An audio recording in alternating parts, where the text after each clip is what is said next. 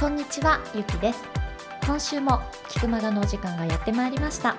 早川さん、今週もよろしくお願いします。よろしくお願いします。さあ、ゆきさんなかなかねシャイなので自分では言えないと思うんですが、うん、そろそろゆきさんの誕生日が近づいてきましたん で, んでこれ日にちは言ったことあるんだっけ？え、言っちゃったこの前。じゃもう一回お願いします。来月のここのかです、はい、にがつここのか肉の日。肉の日、皆さん覚えてる？あ、服の日ね。そうよ、服は、えー、と服が来るっていう服ですね。そうです、そうです、両方ですね。そうです、そうです、はい、なので、えー、皆さんにがつじゅうよっか、あ、そうか、にがつじゅうよっかはゆきさんが皆さんにね、私が愛を愛をばらまく日だと思うんですけども。そうですね、ちょっとその前に、はい、じゃあ皆さんから愛をいただければななんて思いますけれども、はいはい、うん、あの今回ねフリートークここで締めたいと思うんですけど、ちょっとそれだと短すぎるので、はいはい、僕ね最近というか、まあ、アカウント自体は登録してるんだけど、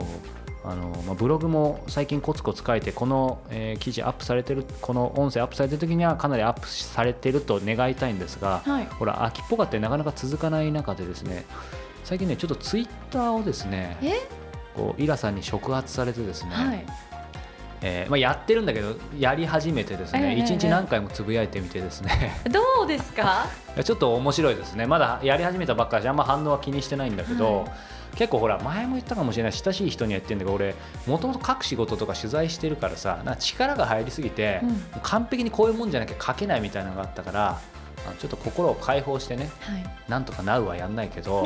ただまあそのくらい気楽にやってもいいんじゃないかということで、えー、今どんどん、えー、ちょっとつぶやいて、えー、いるんだけど、なかなかいいもんだねと思って、なんかその短い制約の中でまたちょっとアスリート魂が働いて、短い制約の中でどこまで話せるかみたいな。ただあんまりこうほらそうは言ってもなんか、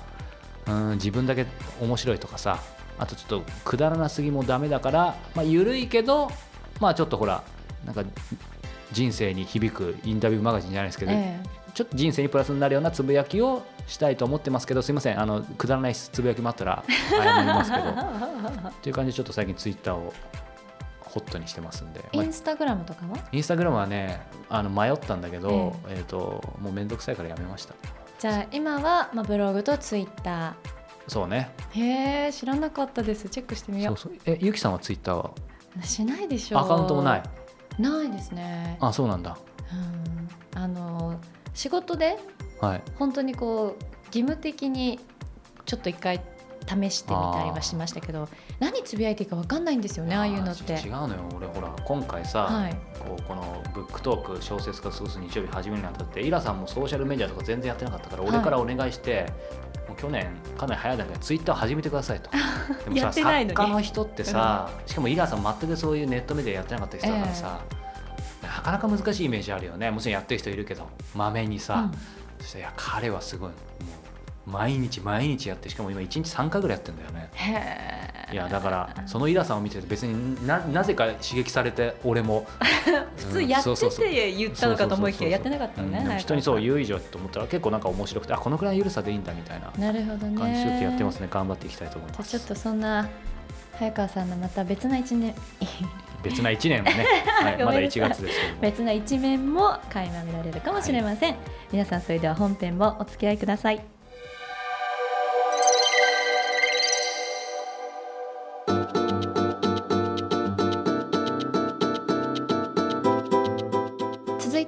今月のキクマガインタビューです。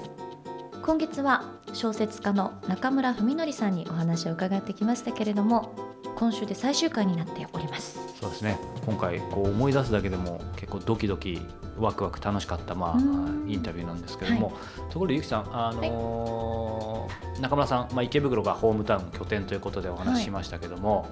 い、池袋、新宿、渋谷、これ個人的な意見で構いません、どれが一番、えー、嫌いですかまあ好きですかね、両方言ってくれてもいいけど。苦手っていう意味でしょ、うんうん、池袋。 Why？ わけがわからない。もう電車とかもう出口も多いし、なんかもう難しすぎて。だよね、難しい。もうザッツライトなんですよ。なんかルーがお芝みたいになってるけど俺も全く同じで、うん、そういう意味での難しさでは、はい、下から渋谷、新宿、池袋だと僕は思うんですね。私も私も、まあ、最近新宿ちょっとね、あのー、ほら、あのー、港未来線が地下に潜りましたけど、そうね、うん、だそういう意味ではちょっとでもね、やっぱり池袋難しいね。いや本当にレベル高すぎる、うん、俺大学生の時から死にそうになって、うん、今回もね、えっと、北口池袋、はい、ウエストゲートパークだと西口なんだけど、えー、いや北口って聞いたらなんか最初誰も分かんなくて、なんか東口の、えー、ちょっと先っちょに北口がなんかあるみたいな、よくなんかなんかで中村さん聞いたらどうやら南口は池袋ないらしくて、えそうなの、うん、いやだからそれは分かんないよなみたいな感じで、うん、なので、うん、ちょっと池袋は僕も実は苦手なんですよね、うん、これなんか池袋をこう誰よりも簡単に分かるようなね、何かTips があれば、今日はちょっと英語でいきますがあの皆さんお教え願いますと大変幸いでございます、はい、どんなコーナー、はい、いや池袋はちょっと難しいなと。ただそんな池袋を、えー、中村さんが好きな理由、多分このインタビュー内でも語ってますと思う、はい、語ってると思いますけども、はい、うん、まあ、そんな感じで、えー、また池袋に、えー、いつか行く日を楽しみにしていますさあそれでは皆様、中村文則さんのインタビュー最終回お楽しみください。あのー、最後にいくつか聞きたいんですけど、やめたいと思ったことはないんですか？ないですね。一回もない。一回もないです。よぎったこともないです。逃げ出したいは？あー、ちょっと休みたいとかね。あー、うん、ちょっと休みたいっていうのはあります。ちなみに今はどうですか？今日現在は？今はなんかね、今は忙しいですね。今はとにかく忙しいんで、うん、どうしたもんかな。とは思ってますけどね。なんかその辺って、えー、とちょっと雑白な質問ですけど、自分である程度コントロール、えー、とされてるのかとか、やっぱり来たものは、まあ、全部ってことはないし受けてるとか、いやスタンスというか、もう見てやりたければやるし、うん、ちょっと時間が無理だなと思ったらやらないし、うん、ケースバイケースですね、うんうんうん、最近はでもなんかいろいろうん、お断りしてしまうことが多いかな。そうするとね、こんな僕のインタビューしかもこんなところでっていうここのこんなところでってここのスタジオ失礼ですけどね。いやいやそうですよ、はい、立派なあれですよアンプもいっぱいあるし、うんうん、すごくありがたいんですけど、うん、あのー、最後にというのは最後のふたついいですよ、はい、あもうちょっとかな聞きたいですけど、あ、何でも大丈夫です。今まで、えー、とその小説とか、えー、と作家としてのこと以外で一番お金を使ってきたことって何ですか？うん、あエロでもいいですよ。いやエロはそん な, そんな金額なんないか。使わないでしょこれはねちょっと言えないな。言えないこと多いですね。言えないです。これ言えない、公には言えない。あ後で教えます。これ後でってこれ隠し撮りしないとダメじゃないですか。じゃあ後でちょっと聞きたいこといっぱいあるんですけどつかね、あんま使わないんだよねお金。あそうなんですか、うん、だけど時々ね、うん、はっていう使い方をするんだよね。なるほど、それがいけない。そうね、うん、じゃあ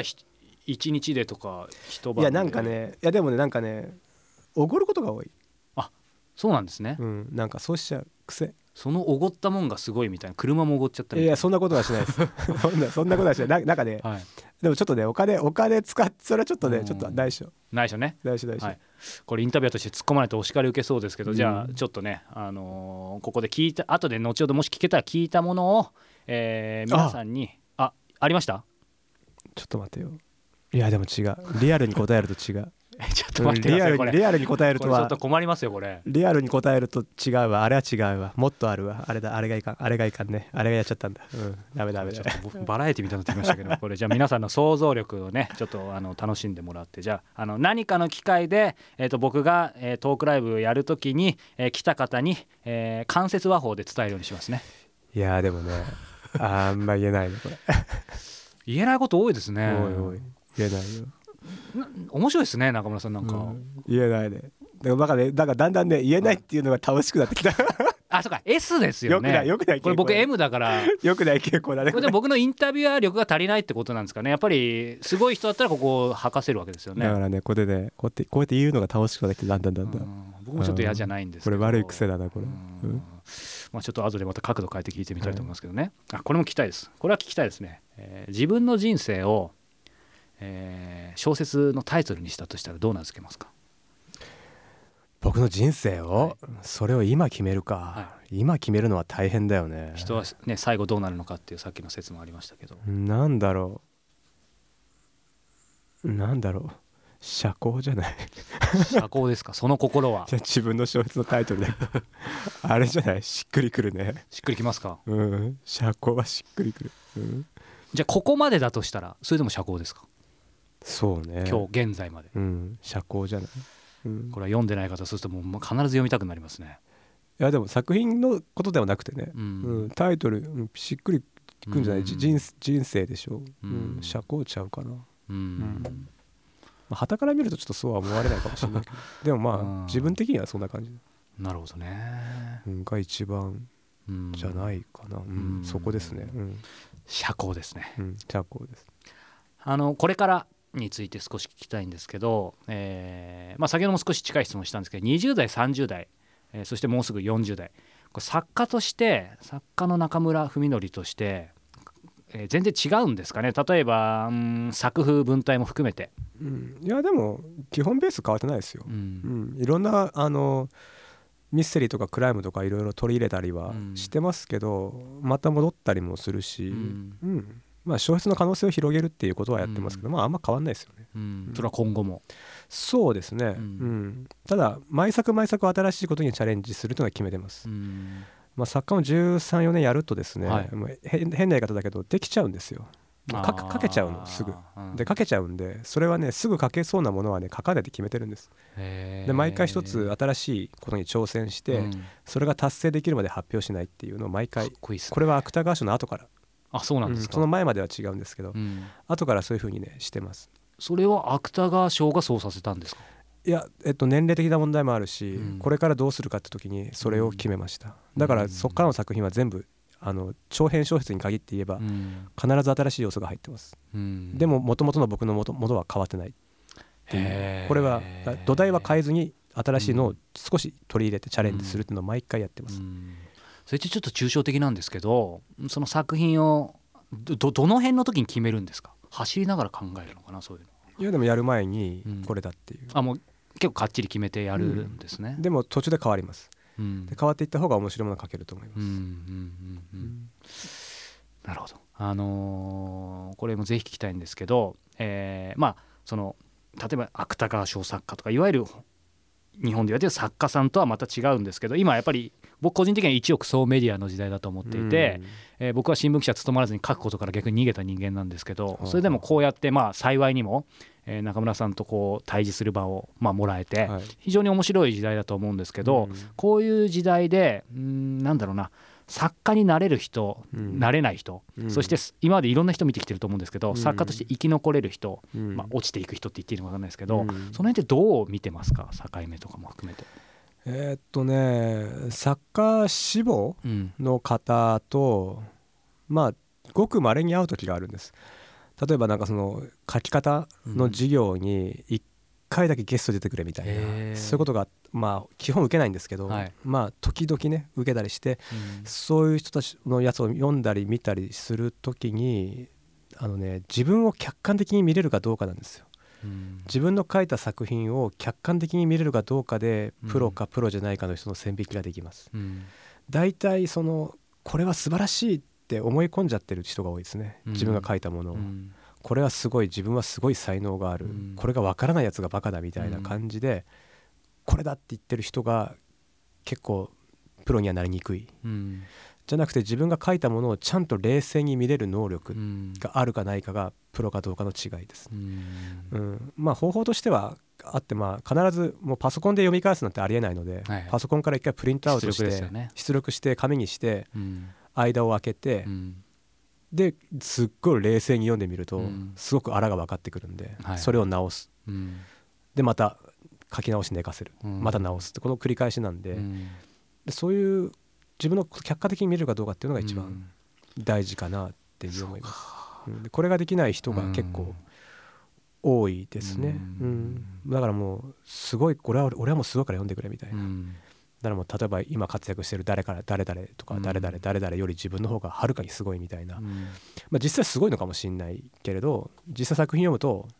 あ思い込んじゃってるんだなっていうのはありますね、うんうん、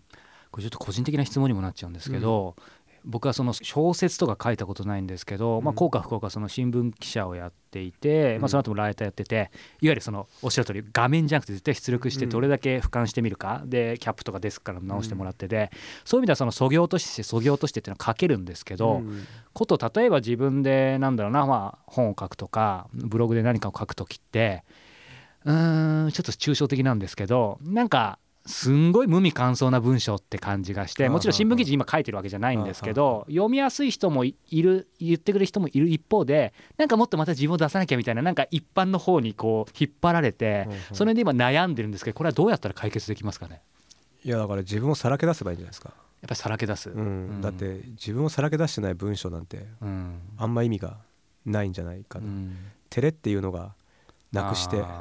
もうこれが自分ですみたいな、うんすいませんみたいな感じでやると勢いっていうか出るんじゃないですかね、うん、でもこんなのはでもそれぞれ人によるから分かんないけど、うんまあ、そうですね、だから僕そうですね、それが一番なんじゃないかな、うん、でも文章だからね、いろんなやり方があるから一概には言えないですけどね、うんうん、まあでもやっぱ書くことですよね、うん、自分はそんなにこう隠したってしょうがないんで、照れ、照れずにこんな感じですってやるぐらいでいいんじゃないかな、うん、なんか、なんか偽らざる気持ち言うと、なんか自分がどれほどのもんかってはずなのに、これだけ番組ではさらけ出せるんですけど、文章を書くと自分が中途半端にプロでやってたもんだから、なんか構えちゃうんですよね。ああ、文章で書くときが一番自分を出せると思う、うん、かな、うん、だからあれやるといいですよ。一回ね、あのホテルこもって、あ、はい、うん、でノート開いて、うん、あのこれは誰にも見せないって決めて、自分の欲望とか、はい、自分の醜いところを全て書いてみるって、うん、で誰にも見せないって前提 で,、うん、でそれ読み返すとうわーって思うからでもそれがね書くテーマになったりもしますからね、はい、ああ人に読ませない文章を一回書いてみると、絶対に見せないっていう文章を一回書いてみて、うん、でそれをいかに客観的にあのちゃんと読める文章として人に伝えるかっていうか、はい、うん、いやでも大丈夫じゃないですか。でも照れがあるとちょっと ね, で, ねでも分かんない、小説とは違うから、うんうん、小説の場合はダメですけどね、うんうん、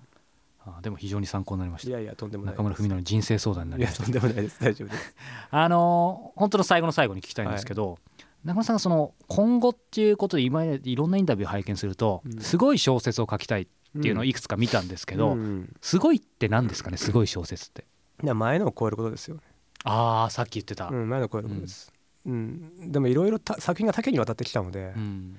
今書いてるのは、えー、去年の冬君と別れっていう本を超えようとして書いてます、うん、でで教団 X を超えようと思う小説は、うん、次の新聞連載でやろうと思ってます、うん、でいろいろ多岐にわたってるのね作風が、うん、だからそこでそれぞれのそれぞれを狙いつけて、うん、そ, それを超えるにはっていう感じでやってますね、うん、その超えるっていうのは単純な比較対象というよりも、今までさっきの話でいく新しいことを何か一個やったらご自身の中で超えるなのか、うん、だから結局のところその作品よりいいかどうかなんてちょっとなかなか難しいんだけれど、うん、少なくともこの部分は前よりここはいいとかね、うん、絶対確信が持てない限り発表しないっていうのはありますかね、うん、そうか、うん、あのさっきなんかせっかく英語の話聞いたんでそこで締め、締めたいかなとも思ってるんですけど、うん、なんか将来自分で本当にもし英語が完全に納得いくレベルまでいったら、うん、書きたいっていうのはないですか。ないです。それはなぜですか。いやだって ひゃくパーセント 実力出せないもん、日本語じゃないと。だから ひゃくパーセント の力を出せないなら通用しないですよ、うんうん、だからあのそれは自己満足なんでやらないです。じゃあネイティブになったらっていうたらればになっちゃうとね絶対なりえないので、うん、そういう意味ではない、まあ、完全にネイティブになったらやりますけどねそうかでもやらないかな、うん、日本語が好きだからね、うんうん、ちなみに、えー、と来年にがつイギリスって言いましたけど、それはなんかブックフェアとかそういうものですか。はい、なんかイベントですね、ブックイベントで、うん、それはロンドンの本屋さんとかですか。なんかいろいろです、うん、楽しみですね。ということで今日は超多忙で取材ももろもろ断っていやいやいやそんなことないですよ、えー、このなんかイメージが悪くなっちゃいますねいやあのすごく好意的に来ていただいてね、ここの池袋のこのスタジオで、えーはい、あの編集者の方も長時間にわたりドラムに座っていただいてますが、はいはい、本当に、えー、どうもありがとうございました。また機会があれば何らかの形でお会いできるのを楽しみにしてます、はい、中村さんありがとうございました。ありがとうございました。教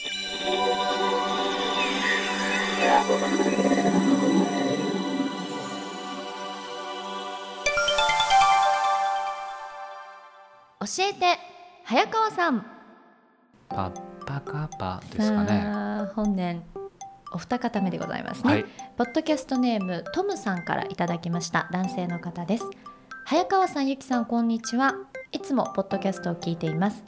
今まではリスナーとしてポッドキャストを活用していたのですが、いろいろな番組を聞いているうちに自分でも発信してみたいと思うようになりました。素晴らしい。ただ自分でも発信できるだろうかという迷いもあります。そこでご自身でも配信している早川さんとゆきさんにお伺いしたいのですが、ポッドキャストを配信してよかったなと感じることは何でしょう。配信する側の魅力をお聞かせいただければ幸いです。今後も配信が続くことを楽しみにしています。素晴らしいですね。なかなかね、聞く人はいるけど、こう実際始める人、うんうんまあ、過去にも僕のリスナーから始めて、えー、うちでお手伝いさせていただいた方もいますが、でもそれでもやっぱりそういう方少ないですよね。 そうですよね。うん、その中でそのチャレンジするこう彼に、えー、拍手を送りたいんですけども、面白いね。僕もこういうのあんまり聞かれて考えたことってないんだけど、うん、やっぱり質問されるとさ、脳がこうガーって動いて、今ちょっと考えた時もすごい出てきたんだけど、はい、こう配信してよかったなと感じること、うんすごく大きく言うとですね、これちょっと抽象的なんだけど、自分でキクマガっていう、まあ、キクタスでもいいんだけど、時間と場所を乗り越える超える乗り物を持ってなんか地球を回ってる感覚、これ分かりますか。ゆうきさんなら分かってくれるんじゃないかな。こうキクタス、名前がちょっとレクサスに似てるかもしれないんだけど皆さんレクサスのカタログを想像してください、はい、こうその乗り物を買って、ほらなんか自分の気に入ってる乗り物ですごくかっこいいものをこう乗って好きなとこに行くみたいな。それが、まあ、時間と場所を超えるってなかなかピンとこないと思うけど、要は皆さんも聞いてますけど、ポッドキャストってほら時間と場所超えられるでしょ。そうですね、うん、配信する方も聞く方も、うん、なのでそういう飛び道具乗り物を、えー、地球規模で回してる感じ。実際にほら海外のリスナー聞いてる方もいるしさ。あ、そういうことね。そうそうそう、はいはい、なので、まあ、個人的に大きくまとめるとそれが一番良かったというか、そういう感覚、うん、だからなんかラジオやってますとかポッドキャストやってますとかなんかツイッターやってますみたいな、そういう感じでは全くない。なんか乗り物を持ってる感じ。ちょっと分かりにくいかもしれないけど、バックトゥーザフューチャーのデロリアンゆきちゃんは分かるよね、同世代だから。えあ、すいませんあのタイムマシンじゃないけどあでもそれに近いかもね、はいはい、それに乗ってる感じだよね。で、そうね、うん、なので、まあ、もうちょっと具体的に言うと、会いたい人に会いながら三方よしになれるところ、まあ、そうありたいと思って、三方よしって具体的には僕だよね。でこれ聞いてるリスナーさん、そして聞かせてもらってるインタビューされてる人が、まあ、みんなハッピーになれるような仕組みなんじゃないかなと思ってます。あとは今回のこの質問もそうだし、過去もたくさんいろんなお便りだったり、えー、メールもらってるけども、情報が集まってくるよね、勝手に。うーん、こういう情報を発信してると逆にそうかもね、うん、はい、そして、えー、個人的に今年一番皆さんに推し、推したい力出ますから、会う力、うーん、そして人間力が劇的に伸びること。今自分がどれほどのものか正直分かんないですけども、でも少なくても始めたななねんはちねんまえよりは伸びていると思います。てか伸ばさざるを得ないよね。でそうしないと続けられないもんね、うんうんうん、はったりが効かないし。であとは、まあ、やっぱり世界中に友人ができることだよね。そうですね、うん、例えばコスモポリタンでもオーストラリア、ね、リスナーの方から同じタイミングでもらってそれで行くことが決まったりとか、えー、アマルフィに行った竹澤さんだったりも聞いてくれてたりだったり、あとはまだまだすいませんあるんですけども、えー、初めて会ったね、初めてと思われないこと、これはよく言われますね。そうかそうか、うん、早川さんみたいな感じで公開してなくてあれみたいな感じで、もう向こうの方は何百回も聞いてるみたいなね。確かにね。そうそう、でもそうするとこっちもちょっとほら、僕もこう見えて気が小さいし心小心ですから、えー、なんか開いてくれると開きやすいよね。そうですね、うん、そして喋りが上手くなる。これ皆さん誤解を恐れずに言うと、うまいじゃないですよ、上手くなるですよ、うんうん、少なくとも僕も前より上手くなったと思う。でやっぱりなんか臆さなくなるよね、こんだけ喋ってると。確かにね。あとは、えー、第三者のことを考えるようになる。これ考えざるを得ないだよね。これもいち対いちだけど、リスナーの方がどう聞いてるか、 そ, う、うん、そしてその家族の人が、その聞いた人がみたいなのがどんどんどんどん俯瞰して考えるようになる。そういう意味で今俯瞰って言葉出ちゃったけど、なんかビジネスがこう中期的に見て発展する。これは僕自身もそうだし、中長期的か、あとうちのお客さんなんかもそうだけど、このポッドキャストを始めた瞬間にじゃあ何千万円儲かりますってって媒体ではないわけ。そうですよね、うん、だけど中長期的に、えー、これ信念を持ってきちんといいコンテンツを配信していけば、結果的に潤います、経済的にも、うん、なのでこれはもう実際やってるし、まあ、はちねんやってるから自信を持っています。そして、えー、思うのがクリエイティブになる、うん、これもならざるを得ないんですよね。毎回このフリートークもこれでもクリエイティビティを発揮してるつもりなんですけどもそしてインタビューそのものもそうだよね、うん、そして、えー、と最後なんですけども、えー、これ通算では最近回数カウントしなくなりましたがもうよんひゃっかい近いと思うんですけども、ねね、やっぱり続けることが圧倒的な信頼になるよね。ねえ、うん、やっぱりよんひゃっかい続いてるって言ったらすごいです、うん、例えばゲストの人も違うと思うだろうし、うん、ダウンロード数もそうだろうし過去にどういう人出てるかもそうだしやっぱりその積み重ねが、うんえー、できるのがポッドキャストの、えー、一番のメリット、強み、まあ、一番と言いながら今じゅっこぐらい言ったと思いますけどたくさんありますよね、うん、これゆきちゃんなんかあります？すいません今言っちゃったかもしれないけどいっぱいねメリットっていうかいいところ、うん言っていただいたけどなんでしょうね他のメディアに比べたら、うん、もっとこう聞いている方との距離感が近い気がする。あパーソナルだよね近いよね、うん、だから本当にこのトムさんもやってみられたら本当にいいと思うんですけど、うん、楽しいですよね。単純に楽しいのがまずあるよね一番。そうなんです、うん、で結構いや聞いたよとか言ってくれると恥ずかしいけどあ本当聞いてくださってる方いるんだって思える瞬間も嬉しいですよね。そうそうそう、うん、だから俺ももうはちねんやってさその毎月何十万ダウンロードとか数字は見るんだけど、はい、本当に聞いてるのかなって自分で自分を疑うことあるんだけど、ね、やっぱり聞いてるんだよね、うん、本当にこうね継続は力なりっていう実は僕のモットーの一つなんだけどもそれが一番発揮する、うん、しかも、えー、このインターネットポッドキャストの力を使うとその継続は力なりのこうなんて言うんだろうなビヨンドな具合ジャンプアップ具合があるいってんを超えるとやっぱりひゃくねんまえじゃ決して到達できなかったところまでいけるっていう、ね、うんこれがまあこの一番の魅力かなと思います。うんぜひ聞いてらっしゃる皆様も今度は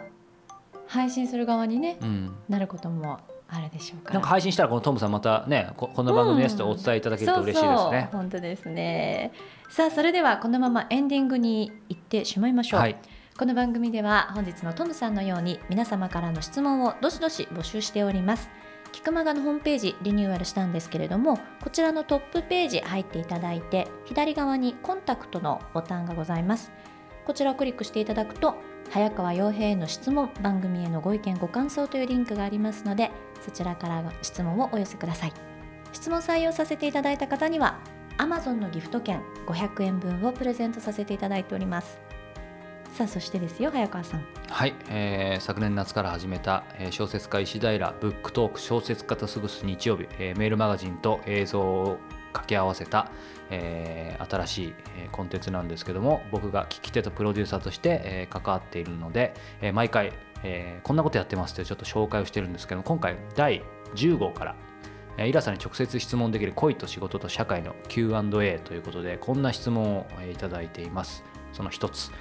私は小説を書き始めてよねんになります。これまで投稿して複数の賞で予選通過は複数回です。すごいですね。次のことが気になってなかなか創作に集中できません。半年ほど前に以前通っていた小説教室の主催者が小説のハウトゥー本を出版したのを知りました。本屋で手に取るとその中に私の悪口が書かれていたのです。ネットで見かけた記事を元にしようしたように改編されていましたが中身は私が小説時代に書き送ったメールの内容だったのです。在籍中はやり取りした内容を使うかもしれないと言われていましたが教室を辞めた後に了解も取らずしかも出所をぼかして一方的に悪口を書かれるとは思ってもいませんでした。今思い出しても腹立たしく不快です。こんな小さなことが気になってモチベーションが上がりません。どうしたらいいのでしょうか。創作に集中を入れられるように活を入れていただけたらと思います。結構生々しいでしょ。本当ですね。恋愛もかなりね、まあ、この番組で紹介してる質問はかなり初級編で本当はもっとゾロゾロ結構あるんですけどもまあこんなねこれやっぱりイラさんのメルマガなんで書き手の方からも結構質問が来たりとかもあるっていうのもあるんですけど、はい、まあ今回ねこう皆さんにもちょっと感じるかもしれないけどほらいつ何が本当にもうどうなるか分かんないというか、まあ、この方は小説教室だけどさネットなんかでもさ、ねね、あることないことどんどん広がったりとか、はい、いろいろありますけども、はいまあ、やっぱり僕は常々言ってるいちおく総メディア自分自身がこう発信してる人は、まあ、どんな心がけを持ったらいいのかとか、うん、その辺なんかもやっぱりまさに作家の第一線を言っているイラさんならではのこうコメントをしてもらってますので、そちらぜひチェックしてもらえるといいなと思います、はい、そしてですね、えー、もう一本の柱であるショートショート短編小説読み切りなんですけど、はい、ある少年のライフストーリーということでですね、うん、今回川端康成についてイラさんが書いてます。川端康成どうですかどうですかって言ってもちょっとねじかじきじきには存じ上げないので、その辺で作品はどうですか、読みました？読みましたよ。あ、素晴らしい。何読みました？雪国。あ、僕ね恥ずかしながらほとんど読んでなかったんですね。あ、本当だけど今回そのイラさんがねこうショートショートで書いたりとか、イラさんがこう新潮社さんとですね神楽坂で、あら神楽坂の新潮社の持っている素敵なスペースラカグっていうところがあるんですけども、はい、そこでこう川端康成ネタをトークショーした時聞きに行って、やっぱり彼の人となりとか人生に触れると川端のね、うん、すんごいなんか読みたくなって、うん、でちょっと感じたのは、まあ、だからそのなんていうんだろう、人って面白いなと思ってて、どんな面白い作品とかアトラクションもやっぱり作ったのって人でしょ。そうですね、うん、だからかつてプロデュースしてた横浜美術館の番組なんかもほら作品のこと現代アートのことって全く分かんないんだけど、うんうんうん、結局そこで人にインタビューしていくと結局好きになっちゃってさ、あ、なのでまあまあ、あの人ありきでいろんなことを調べてみるとやっぱり面白いかなと思いつつ、えー、石平ブックトーク直接質問できるコーナー、そしてこの新作が迷子を読めるコーナー、その他、えー、彼のお気に入りのグッズだったり時事ネタ本の紹介、えー、女子に直接ゆきさんのような女子に、ね、しくじってるってこといやいやいや直接ね、はい、えー、イラさんがねほりゃほり、えー、聞いていくコーナーだったり映像コーナーなんかもありますので、はい、えー、初月無料ですので、えー、ぜひ石平ブックトーク小説家と過ごす日曜日、えー、キクタスえー、キクタスとはどちらでもいいですがトップページにバナーがありますので、えー、ぜひチェックしてみてください。さあということで今月よんかいにわたってお届けしてまいりましたけれども、はい、さあ一体次回は何月ぐらいに皆様にこうやってお目にじゃないねお耳にかかれるんでしょうか、はいはい、あのね前回にしゅうかんくらいで、うん、今回いっかげつ空きましたから、じゃあ次はにかげつなのか、ね、はたまたにしゅうかんなのか、いずれにしても一つ言えることは今日いちがつにじゅうはちにち現在にがつここのかゆきさんの誕生日ですが誕生日パーティーの招待はいただいていませんので少し寂しい今日この頃ですねえ。ということでお誕生日の頃に番組はないんじゃないのかななんてちょっと寂しい思いもしますけれども、はい、皆さん次回またお耳にかかりたいと思います。その日までさようなら。さようなら。